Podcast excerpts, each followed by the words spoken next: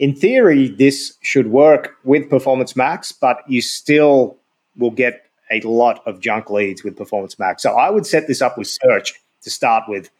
And then as you get more data, get more leads, you can even set this up all the way to actual closed deals as long as they happen in a three month time frame.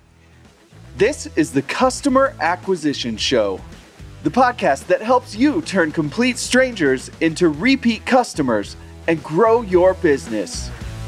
Hello, and welcome to the first customer acquisition show of the new year, 2023. Today, we're here with one of our most popular recurring episodes, which is What's Working Now with our Google team. What's going on? Hey, everybody. Great to be back on the customer acquisition show. We have our team of Google Ads experts here. I'm Nick. I oversee the team, but they're the ones who have all the brains and are the smartest Google advertisers I know. So we have Ollie Leboy, who's located in Belgium, sometimes going back and forth between New York and Belgium. We have Rashna and Shurid, who are both based in India and manage some of our highest spending accounts here at Tier 11. And great to be here.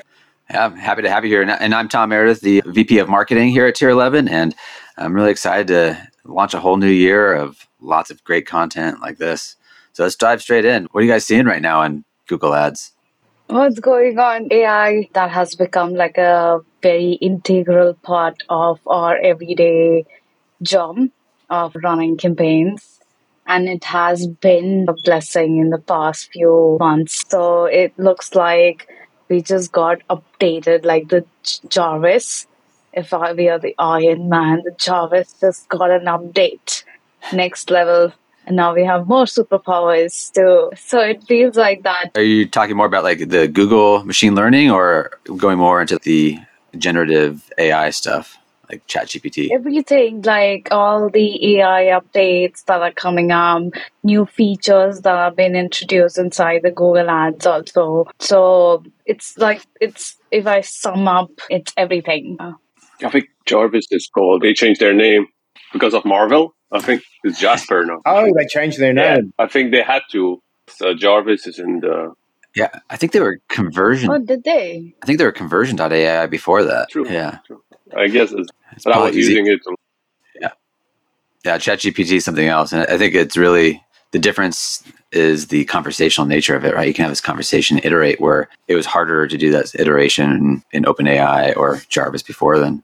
I think we are encountering like an ev- evolutionary shift in advertising the way we used to advertise. I recently posted a post on LinkedIn about the fundamentals of advertising have always been the same, but the evolutionary change always happens. So either it's like shifting from the traditional model to a digital to a AI driven to what's more exciting is augment, augmented reality. So like how would that be something that I really look forward to? So really excited times to be very honest to be witnessing this evolution of advertising and being a part of that. So I'm excited like I've never been before. yeah, it's so exciting. And the thing is, Google, we know Google has their own tools, they have their own AI division. So it's not like they're behind the eight ball here. And talking to some of my software engineer friends, their take on it is that most of the AI engineers all went to the same univers- universities and all know each other. And they're just spread out among the big tech companies. So it's like Google, Facebook, Amazon, Apple all have their own AI capabilities and tools. They've just delayed the release to the public because they have their brand equity to take into consideration. So they want to make sure it's really functional before they release. Where OpenAI, they're like to most people, they're a new company. So they don't really have an existing reputation to uphold. After Bing comes into the picture, Microsoft with ChatGPT, what Bing has to offer in the coming years is also really exciting. So, right. how much shift is it that going to be with the platform, advertising platform that we have as I've been having some issue with the UI. That's what something they need to fix before they go on to Chat GPT. Right. Um, but that's also really exciting. Right, the Bing search engine, it may make a resurgence now that Microsoft Exactly. has its investment with ChatGPT. All it's going to take is it's a matter of habit. I think most of us, when we search right now, we go to Google, we go into Chrome and we go to Google. But if we find is a better experience searching on Bing and ChatGPT is involved, then we may see a shift in users go to Bing, and that means more search volume, more revenue for Microsoft to develop the Bing search engine, and that means more advertising search ads being conducted on Bing. So that's going to be super, super interesting. So I'm going to require a little bit of speculation from you guys. What do you think like advertising looks like in a chat search world? Like, it, I, I, seem, I know we're already getting excited about Bing generally before this Chat GPT stuff. I know we're spending more and more for our clients monthly, but if Bing becomes the default search engine within Chat GPT, and Chat GPT becomes the default way you interact with Bing, what does advertising look like in that? I can say something about that. With Facebook, we've been so much into customer avatar. But when it comes to Google, we've never been like as critical as we've been with customer avatars and like that way. But now with Google, let's say Bing does come up with ChatGPT, customer avatar is going to be like very strong way to target the audience. So we are going to be moving away from keywords and then that will bring in more audience targeting, like specific audiences built Mm. around your customer avatars. So that's a one major shift that I see happen. But yeah, I'll see what others have to say. It's still a simple prompt compared to the, all the visual you have when you search on Google. And Google, all those years, you have. So when you do your search, you have the snippet, and then, then you have the video, and then you have uh, the research on GPT. Is, is still just a prompt. So there's still a long way to go. Go against that with Bing, I, I think. If ChatGPT grew to a million users within five days, I think it was, right? Who knows what they have now? And you start imagining Yeah. people use that as their default search engine. So, what are 10 pizza places near me? You asked it that. And it gives you nine, and the 10th one is a sponsored one. That's like a completely different way of advertising. How is that different, though, from what Google currently does if you search for a pizza place near me? Like Google feels raw now, right? It's like, oh, that's like raw information. If I'm having Right. a conversation with an assistant, which Alexa's been trying to do, Siri, even Google Assistant, but this is like, feels like the first time that there's a really helpful assistant that I can interact with. I don't have to talk to it; I can type to it, and I ask it anything. If I, if I ask it to write code to, I don't know, scrape some website, it could give me the code, or maybe it's somebody. Uh, there's a vendor that has a tool that it also offers as an option. And Google's, I'm going back to Google, you know, maybe Bing and Microsoft can do this as well. Because Google is so goal based, when you give it that target, so for example, it's selling a particular product. Now, Google is already starting to create its own ads. There's an option in Google Ads where you can opt in for automatically creating assets. So it's going to create headlines, descriptions for you. And the more it iterates on that and learns what leads to the sale, I mean, that AI is going to start developing ads, developing creative, and just in order to reach and find what works to reach that goal. It's, uh, it's just super, super interesting. Yeah. If you look at something like even is it Tome as an example, right? You that's the one that you put in your title of your presentation. It'll build out a presentation for you, and it's not just the words, but it, it also uses DALL-E or Midjourney or something to create images that support the words it comes Yeah. up with. Like it's rudimentary, but you start Yeah. it starts improving and improving, and all of a sudden that's any And- advertising platform. one one comment I saw recently, because if you go on Twitter right now, there's hundreds and hundreds of threads on ChatGPT, and it's the future, and et cetera, et cetera. So there is some hype. And I did see a thread saying this is all going to blow over soon. It's just fun to play around with, but there's no real use cases. I disagree with that because we're already seeing the use cases. This is going to evolve the more we identify these really valuable use cases. Rashna has one of the best ones I've seen yet, period, in in advertising.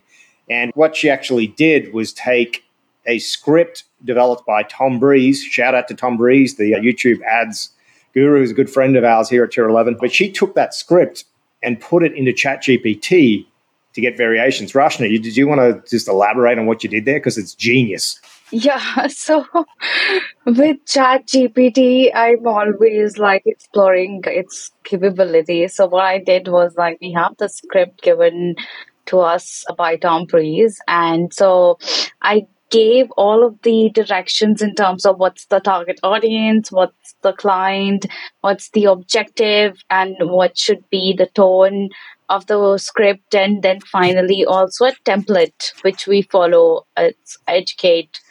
And then I also gave the landing page to which I want to advertise. And this is, it spits out the variations so accurately and then you can pick certain sections of the template that you want variations and then it did that also. For example the first five seconds variation so how should that even start so let's say if i'm selling hair dryer then I just ask the tool to give me five second variation where I only want to attract the people who have frizzy hair. In that way, also it gave me all these five variations of starting with, are you struggling with frizzy hair? If you don't care about, you know, how your hair look, skip the end or uh, the, that those hooks. And so all those variations otherwise would have taken me like two hours to really think about what else should i be testing and having my focus away from the real targeting and how but it just saved my two hours and it gave me variations which i don't know i might not have even come up with still have to tweak it a little bit after usually what I use, and I do the variation, and then I, I into the variation, you pick one or two, and then you tweak them. It's like it's not finished business. You just tweak them after, and that's why it saves a lot of time. That's what's such a powerful part of this is it just solves that blank page problem, right? Like how much time is spent just like thinking what to f- start writing. This gets you going. You give it the information to begin. We all have times when we're more creative as creatives, and that's one of the challenges I think in any creative role is that you know you have time sometimes where you're not even near your workstation. You're out walking your dog or just whatever doing playing golf whatever you do in your free time and you'll have these ideas these come. That's great but what ChatGPT allows is even when you're not in your ideal creative flow state you've got this brainstorming tool that can be can prompt those ideas and get those juices flowing and then if you compound that for when you are in your creative flow, and then you've got this other brainstorming tool. It's just a like an exponential increase in creative ideas. It's true. It's yeah. what Tom said. It's like a blank page starter. I was just thinking, like a more traditional agency environment, the creative team is typically an art director and a copywriter. They're just paired up, like basically their career, and they always have somebody to bounce ideas off to brainstorm with. And that's a little bit tough here in an environment where we're all remote. But now with ChatGPT, you kind of have that little creative brainstorming partner that you can go back and forth with. Yeah, and I think, you know, it is exciting when you think about how Google does have their own tools. And I think this is where they've been heading all along with Performance Max. So the where Performance Max is right now compared to a year ago, it, I mean, it's been getting better. And we do know that Performance Max has something like 100 features that are going to be released I, I think likely this year. And it's just exciting to speculate as to what they might be. But I think the machine learning and AI capabilities that Google has, I think that's going to supercharge Performance Max even more and lead it to what we've just been talking about, where what's going to matter is the strategy, the yeah. understanding of the customers, also being able to ask the right questions about the data you're analyzing those two things, I think the understanding the market, asking the right questions about your customers and your market, then asking the right questions about the data that's coming in, and the actual execution in terms of creating ads, creating assets. Google's going to be taking care of a lot of that. Do we have any idea what any of these 100 features are going to be, or is it going to be like 100 days of mystery boxes? Anybody, anybody know? Anybody see some hints? I mean, we, you know, uh, that's what we see announced from I, in, in Twitter, Google Ads Twitter. And so Google's very hush about it all. But yeah, anybody, Rashna, Ollie, you have any idea what these features might be? The one thing that I really feel is going to be getting more data. That's something that we are going to get. We've Mm. started seeing that for the responsive search ads for we used to get as like a status. How well did a particular headline do? And the rating was all based off good, bad, and that only. But recently, we've also seen that the discovery campaign started getting the performance based off click conversion on all the those assets. So if that is starting to happen through discovery and rises up to all of the RSA ads and then comes to the performance max or in a- any order, that'd be really helpful. So I think they're getting into that phase where they understand that now it was all about getting the data from advertisers, but now it's time to give it back to them. So think that that's what I think is going to happen for this year. giving more insight, we- we're going to get back more insight from them. Yeah. And I, I think that's the thing with Performance Max, where a lot of the complaints we see in the market in general about Performance Max, people say, oh, it's the control. Google's taking away our controls. Well, I don't think it's actually the control that people are missing, it's the insights, actionable insights. At the end of the day, that's what we want. We want actionable information. So when we see particular creative, the click through rate, it's not the click through rate metric that we like. It's the fact that, that gives us information as, oh, people are engaging more with that creative. Yeah. So Google's starting to release more info like this, but the more actionable it becomes with more context, I think we're going to see more of that because that's what's going to bring people back and keep using the campaign and sing its praises once we start that feedback loop. I just think that feedback loop is going to be different from years past, where we do look at things like click through rate, you know, CPMs, all the granular metrics that's made up media buying. I think we'll see a shift away from that.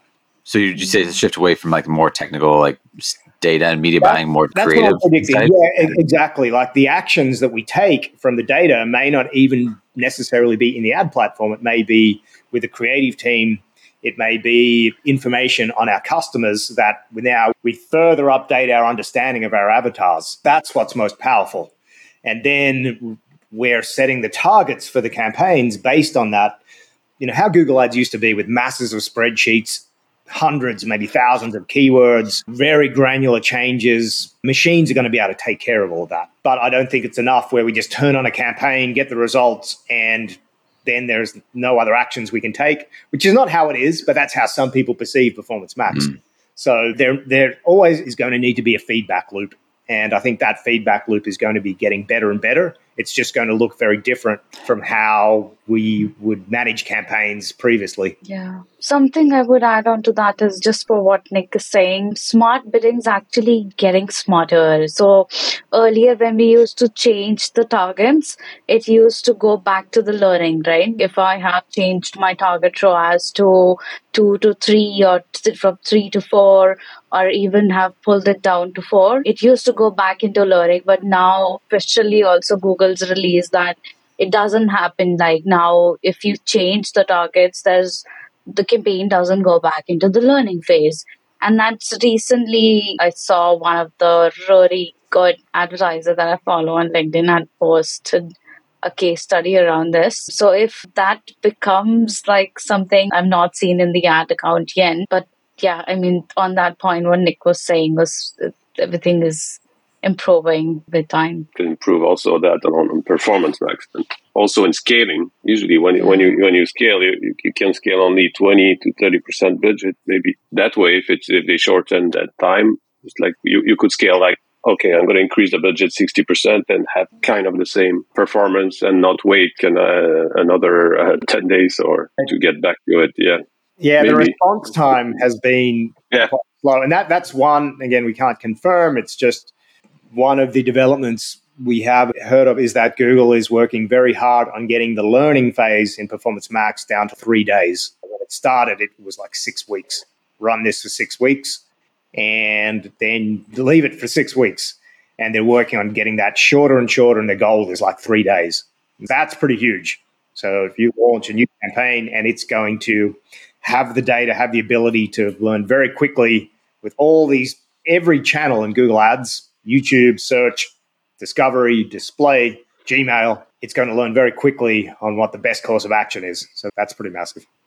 What would you say the current learning phase is? For a new campaign, I would still say we're looking at four weeks for it to really to really pick up steam and start delivering. You know, we have some new scripts and new tech that will allow us to see where it's spending. So we'll be able to see it go out and test YouTube for a few days. It might be doing that. We'll see when it tests display. So the shout, big shout out to Mike Rhodes, good friend of ours here at Tier 11 2 for developing that. And that allows us to see how the campaign's behaving. I would say it's gotten faster and performance, I've seen performance get better earlier in the learning phase. Previously, the performance, Google, before Google might say, don't even look at performance for the first four weeks. Forget about it. Just you're buying data. So I've seen that speed up and especially if we've been running performance max campaigns in the account and we create a new one for example, if we're creating a new customers only Performance Max campaign, which is a feature I'm really excited about, we're seeing that work for some clients where Performance Max is acquiring new customers at a cost per acquisition. It's gotten better and better. I've launched those campaigns alongside the main Performance Max campaigns, and within a week, I've seen them start working and acquiring new customers.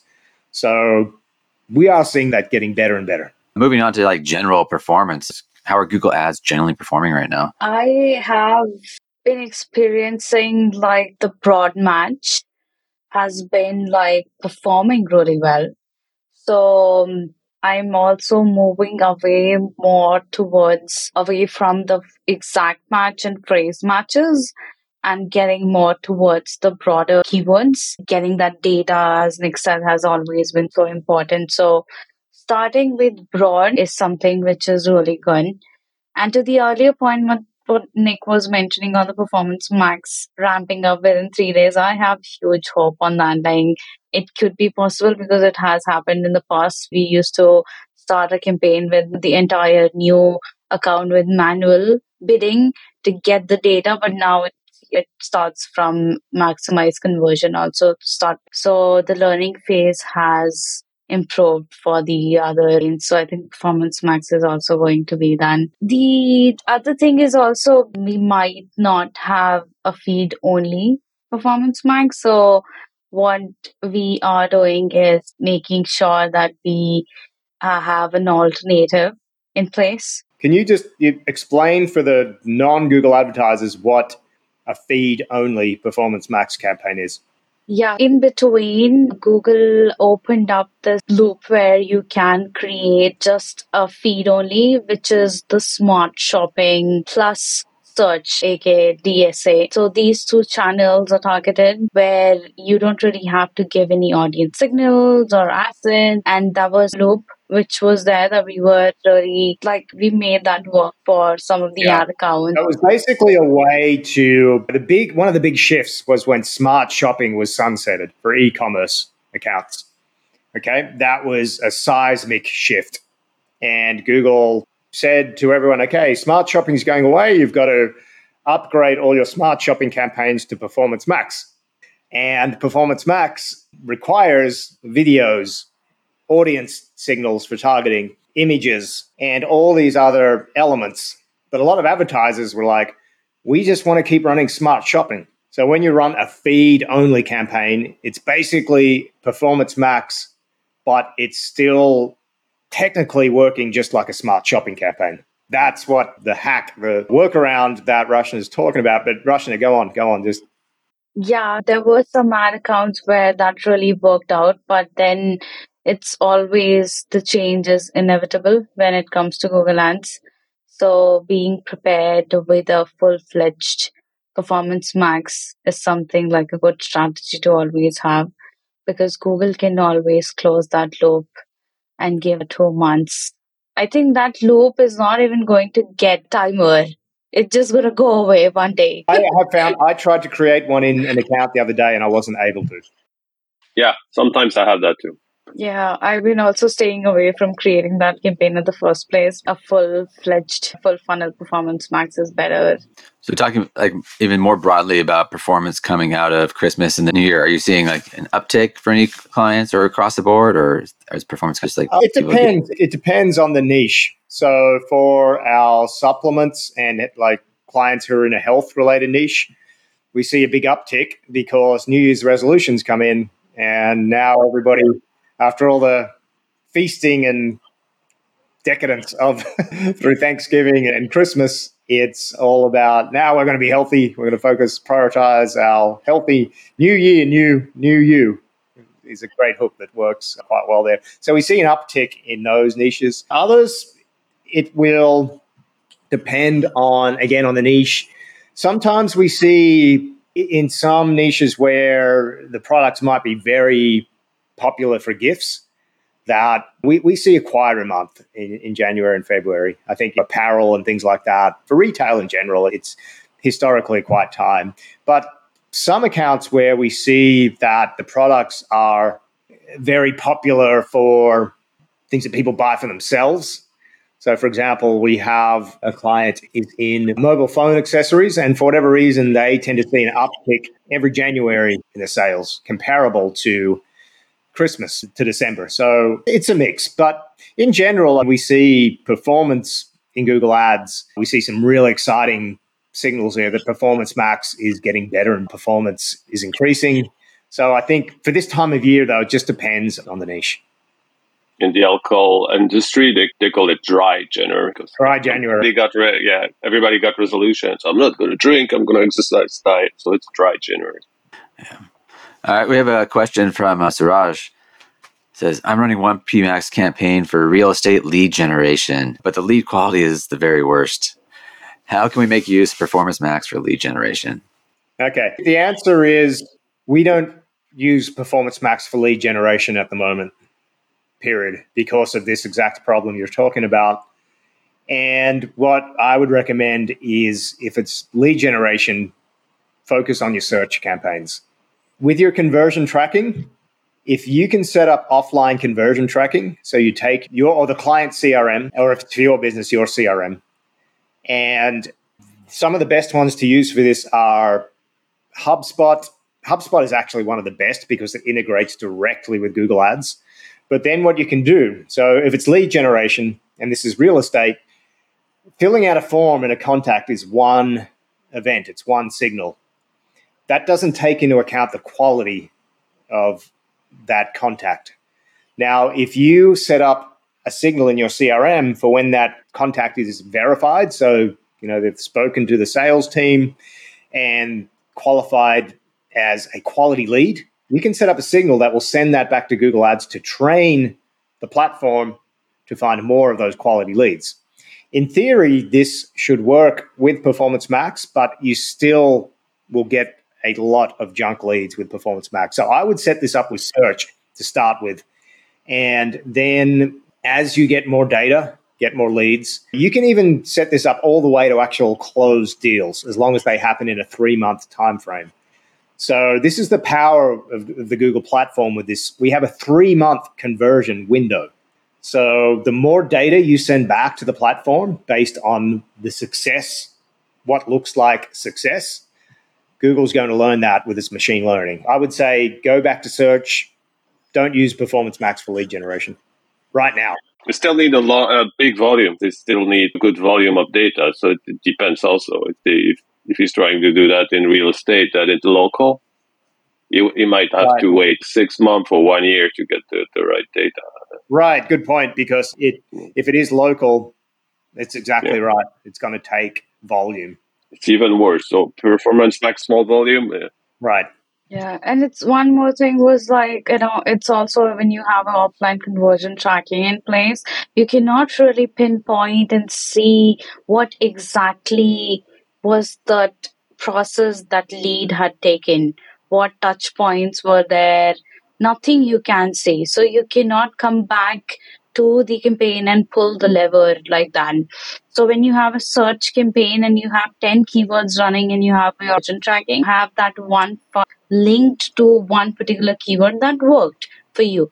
and then you have boom really good information which you can take back and double down on or what would you do with performance max you would know which touch points happened where which particular ad copy triggered in you cannot do anything just sit and think yeah and when it comes to lead gen for high end where the cpcs could really go I don't know, something like what Ollie was showing me around 300 $500 a click. So, True. yeah, you wouldn't want to do that. So, yeah, to second what Nick was saying.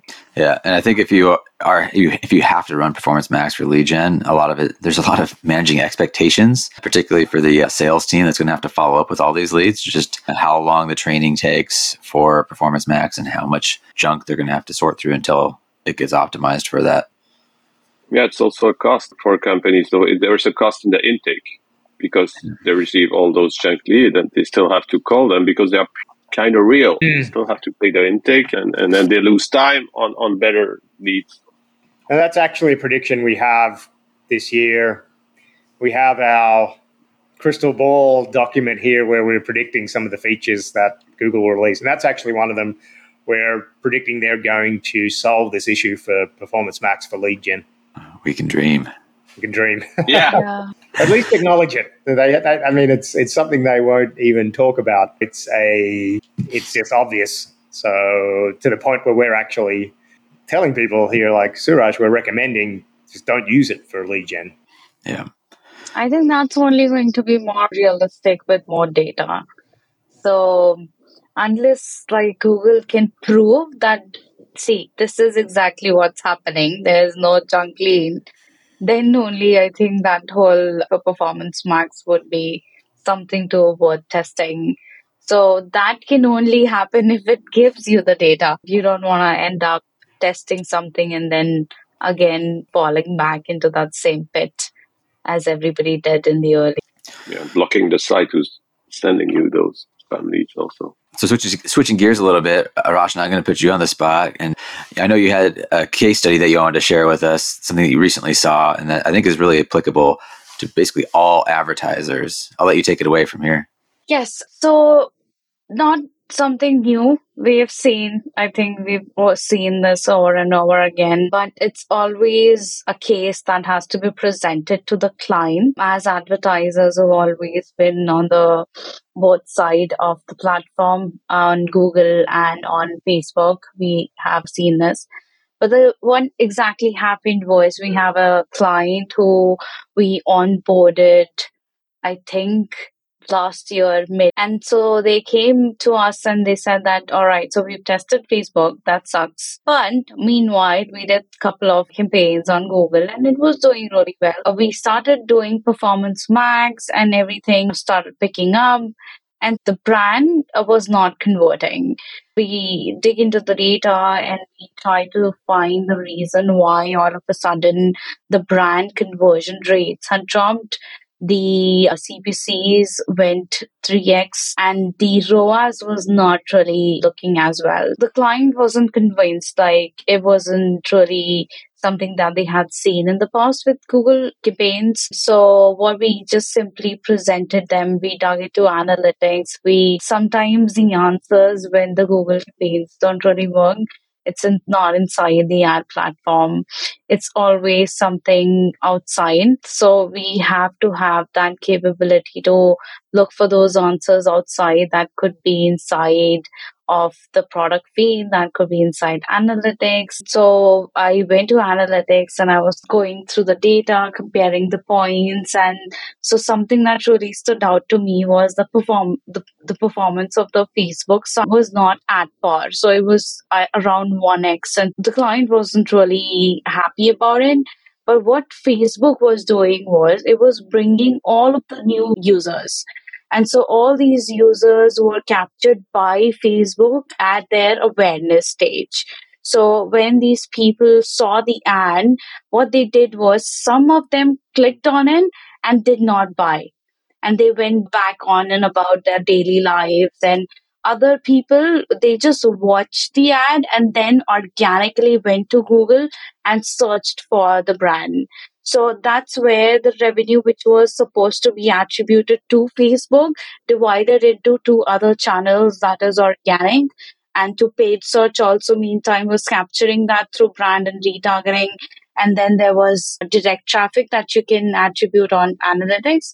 So the revenue which was supposed to be it's again the attribution issues that we've always struggled every day running campaigns but so that is what we presented to the client. So you have to get some facebook running the dependency the not the dependency but the contributor of your top of the funnel was doing really well which was facebook. So yeah that's something that recently happened and just that was the case study yeah, that's great. It's great to see always reiterating the same idea of you can't treat your forms indi- like individually as far as performance, right? It's like this overall idea of Facebook, Instagram, and then all of the Google products, and then everything else that you're using, even for like higher level, like we call it like unaware, like all the discovery stuff and just organic social, like it all feeds the same machine.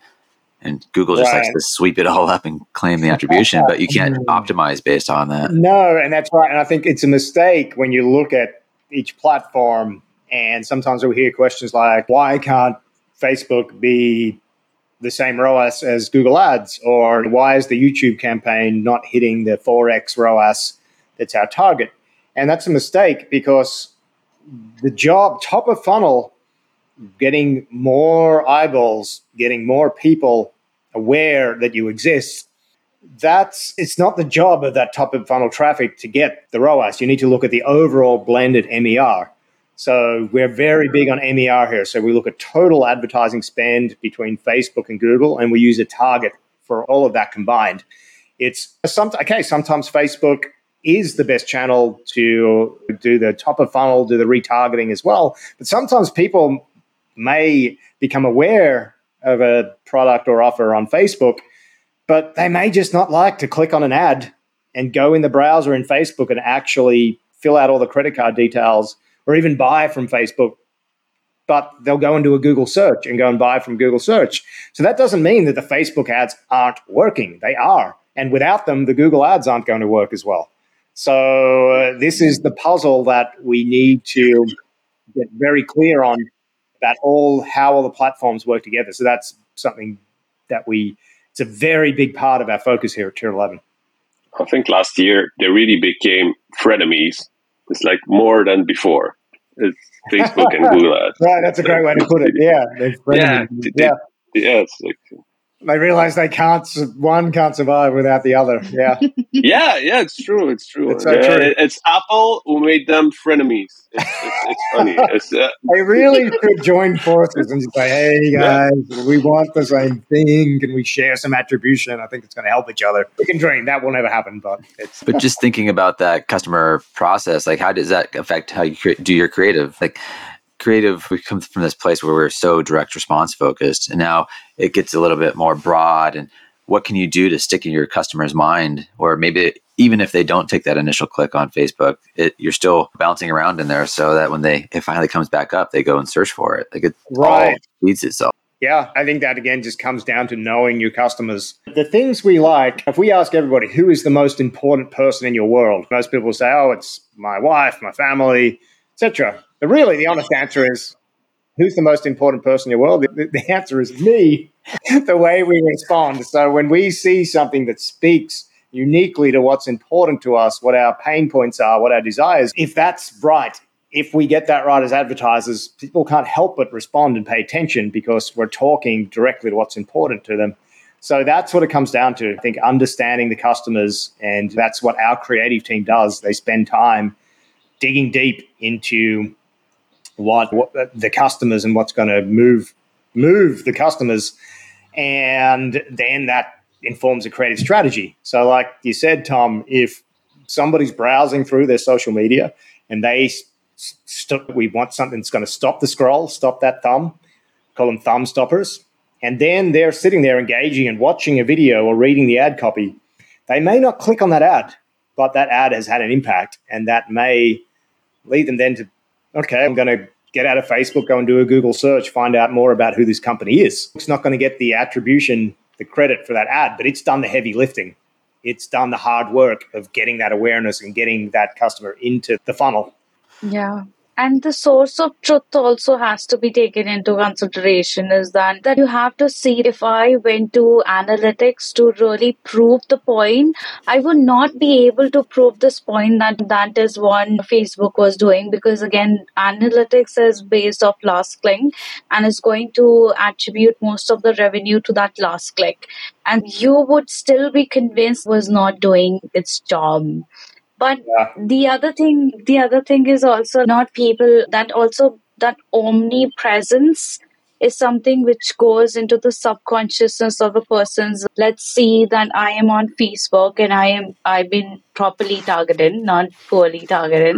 They know about me. So they know that i've been interested into certain things and i might possibly be looking to buy certain product and i just happen to see that brand. So i know this brand exists so that brand authority is also really important when I next go to Google and then buy a let's say a t-shirt.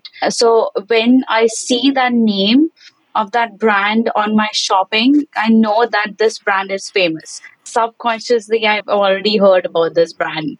So it's always that decision maker for that user to click on that brand over a brand which they never heard of right? Mm. Because they automatically have that trust because they've seen that ad and they have that because that brand had an omnipresent across all the channels. Yeah. So I should mention yeah. too that here in our Google Ads team, every single person in the Google Ads team has either Facebook ads, extensive Facebook ads experience, including myself and Ollie, and Rashna has extensive Facebook training and it looks at campaigns, Facebook campaigns for extra knowledge on Google Ads campaigns. And Shurid, who unfortunately was experiencing some internet issues here, also is a very competent Facebook advertiser. So it, it just helps so much to understand both platforms. Ad platforms don't exist in their own vacuum in the universe. They're all related and interact with each other. Yeah, and I also say that our more Facebook oriented media buyers are also pretty adept at Google and constantly training, and there's really strong communication and training between both sides. Exactly. It's, it's just the way it has to be as we move into this, all these new developments and updates. Yeah. Yeah.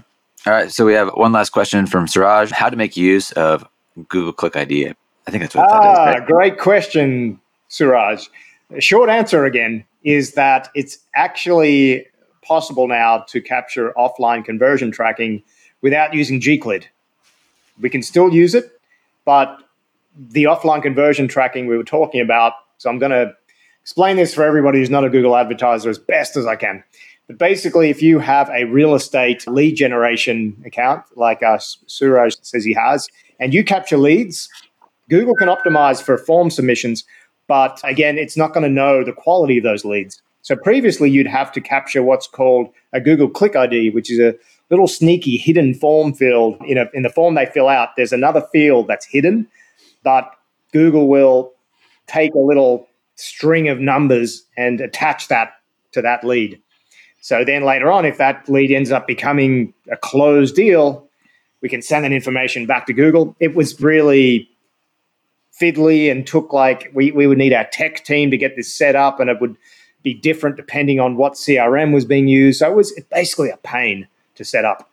Now Google's introduced what's called enhanced conversions for leads, where we don't need to do that. Google will magically take the customer data, use all its triangulation and the pro- data profiles and all its ways it connects the dots and will link that back to the first click, and it doesn't require any of that painstaking development setup. So, Suraj, I would say Gclid, you can still use it if you are so inclined. You can set that up to capture when people fill out a form.